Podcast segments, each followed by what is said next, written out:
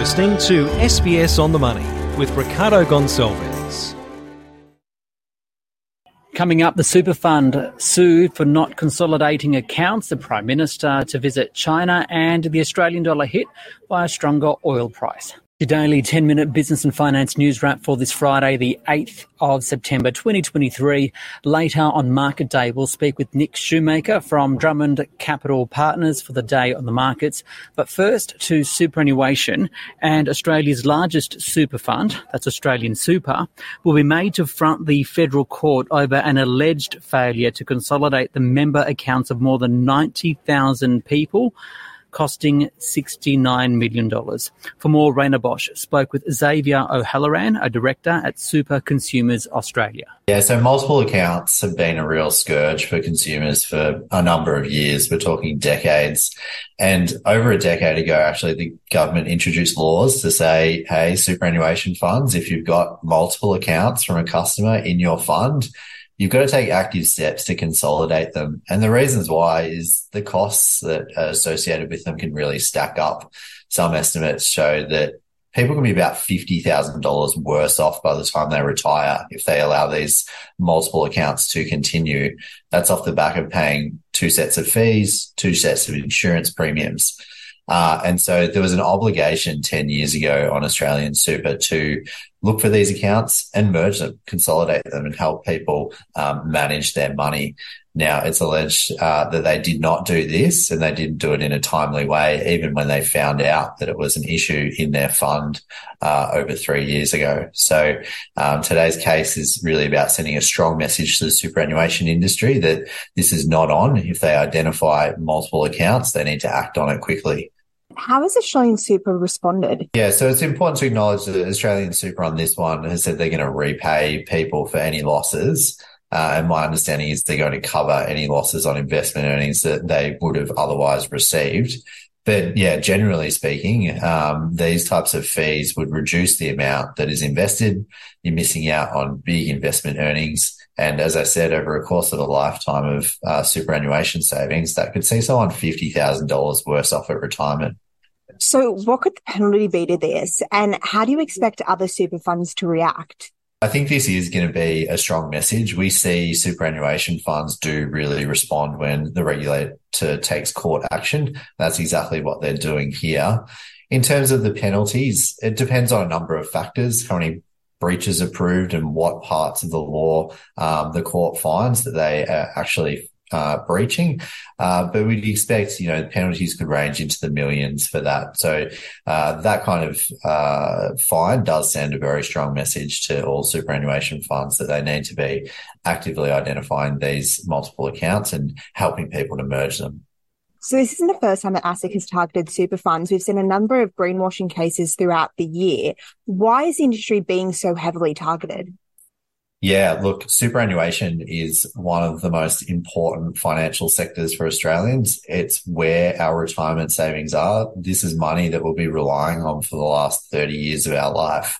But unfortunately, it's out of sight and out of mind for a lot of people. And that's why it's really important that the regulator takes an active step uh, to make sure that people's money is protected, even if they're not paying as much attention to it individually as they all should be. And what is your message for consumers? People can take control of this themselves. Um, it's really easy to set up a, a duplicate account when you start a new job. If you're not on top of it, you can, without even realizing, end up with a duplicate account. So it really encourage people, if you're starting a new job, fill in that paperwork, find out where your super already is and make sure your employer is directing future payments to your existing fund for those people that already have these duplicate accounts, it's gotten a lot easier to manage now through the ATO um, platform on MyGov. You can look through that and see if you've got any multiple accounts out there, and you can consolidate them all through a click of a button on the same platform. Uh, if people decide to do that, though, really encourage you to look at what insurance you have within those superannuation accounts. Uh, if it's valuable to you, might be worth keeping or keeping one of the policies open that is really the one you're looking to preserve. Um, but otherwise, there are significant cost savings that you can make from consolidating those accounts. Xavier O'Halloran from Super Consumers Australia speaking with Rhayna Bosch there. Now, Market Day. on the SBS On the Money podcast. The Australian share market ended this Friday lower. The S&P ASX 200 7,156. That's a decline of 0.2%. For more, I spoke with Nick Schoenmaker. He is a client portfolio manager at Drummond Capital. Nick, the market's down today. Why? Yeah, so Ricardo, good to see you. Um, so there's been some signs um, that uh, inflation pressures in the US have strengthened. We saw that last night with uh, markets down, and I think there's just a bit of a continuation of that theme today. But um, we're certainly seeing some weakness in uh, material. Um, but uh, overall, yeah, data showing businesses are paying more for inputs, uh, indicating that inflation may remain a bit more of a concern than market uh, previously thought. Speaking of concerns, can we focus on China today? The RBA said this week during its um, interest rate meeting that it is keeping an eye on the Chinese economic outlook. The Treasurer, during the GDP figures on Wednesday, said that Australia isn't immune from a Chinese slowdown. And now today, yes. we've seen the PM confirm he'll be the first Australian Prime Minister to visit Beijing in seven years. So, how's the yeah. market? How are investors viewing China at the moment? Not just the way it's managing yeah. the road out of the pandemic, but it, now it's related relationship with Australia? Yeah, so just in terms of China and how the economy's faring, I mean, they're in a whole host of pain, whether it's aging uh, demographics, not too dissimilar to Japan in the 1990s, uh, a very problematic property sector, um, very overgeared property sector, uh, youth unemployment above 20. Uh, you've seen exports start to falter, uh, which were a big boost to growth in uh, the pandemic. Um, and in terms of the relationships with Australia, look, I don't think, um, you know, China doesn't have any major issue with Australia. It isn't that superpower tussle that the US and Australia has. Obviously, there was, that, I think, $20 billion of um, uh, tariffs that were very punitive put on, and we saw the barley being relaxed not too long ago. Hopefully, wine could be next. Um, so the relations, there's no reason that the relations should be terrible. It's probably more from the US side where they the US wants all of their allies to have a monog- monogamous relationship with them and not really be kind of multipolar in terms of that geopolitical backdrop. But as you said, I think Malcolm Turnbull was the last president to go to China, so it is very significant. I think that was back in 2016.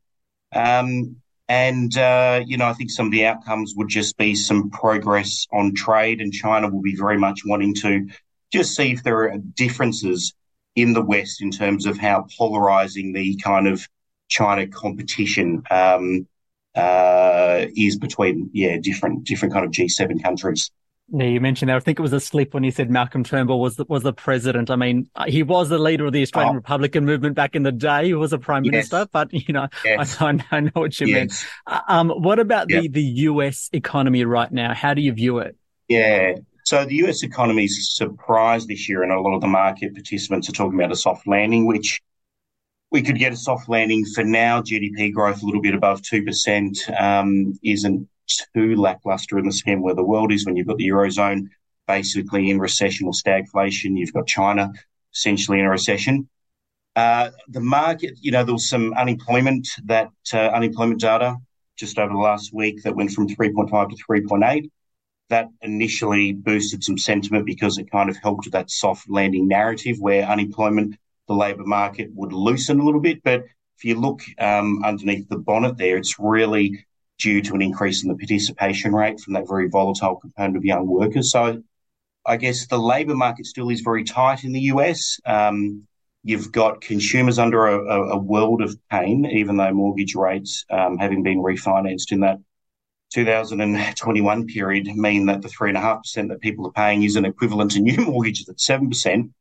Um, but I think if you look at a lot of the leading indicators, it still does suggest that there will be um, a meaningful weakness in the US economy next year at some stage. Um, and with rates being high for longer, and I mentioned that ISM services data being quite robust this week, um, it just means that, you know, stickier inflation for longer will eventually cause some potential some kind of drawdown in the US um, despite, growth. Well, dis- despite that economy, I think there's been some um, attraction back to the US dollar because we've seen the Aussie take a, a pretty big tumble across a, a number yeah. of currencies, especially the US. Yeah. It's at a near 14 year low against the euro. Why so, yeah. and what are the implications? So there's a few things around that in terms of just the RBA being slightly less uh, hawkish than some other global central banks. Uh, there's the China slowdown, as you alluded to at the beginning. Softer growth here versus the US, which has been surprising on the upside overall. But another really important thing is actually the US dollar strength and the US dollar actually behaving a bit more like a commodity currency now, as opposed to Australia being a commodity currency where the terms of trade has a very big um, uh, is a very, very big factor in how the currencies perform. And if you think about the US, they've been a net oil exporter since 2019. So as that has been the case, and we've seen the energy price get to about $90 over recent times, that has also been um, a factor behind US strength. And it has some implications because as investors, we tend to buy oftentimes global equities on an unhedged basis because of those natural uh, diversification or natural hedging benefits you get. And if that relationship is less stable now, it means we have to revisit portfolio construction from a hedged versus unhedged perspective. But uh, to answer that, the oil price, I think, given the US being a net oil exporter, has also been a factor behind it. Final question, very quickly. Where do you see the opportunities for investors at the moment? Look, at the moment, again, it's a market where you still have to be very data dependent. We think just being very diversified across both shares and bonds makes sense. You have seen bond yields rise, and we may actually have a fact uh, a unique situation where you get three negative years in US Treasuries in a row, which is basically unprecedented. But having said that, given bonds are paying very high uh, total yields now, it does make sense to be building out government bonds in anticipation of a perhaps once in a cycle large capital gain if we do go into recession, let's say over the next nine months. There's a good carry cushion in bonds. We prefer large caps versus small caps, whether that's domestically or globally. Uh, we prefer developed market equities versus emerging market overall, given the challenges in China at the moment. And also, we're getting paid to be patient with, with cash, which we, we didn't have uh, not too long ago.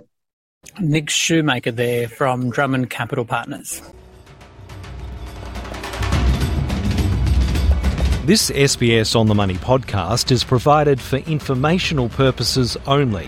The content on this podcast should not be understood as constituting advice or a recommendation. It is not personal advice and does not consider your personal circumstances or objectives. You should contact a licensed professional before making any financial decision.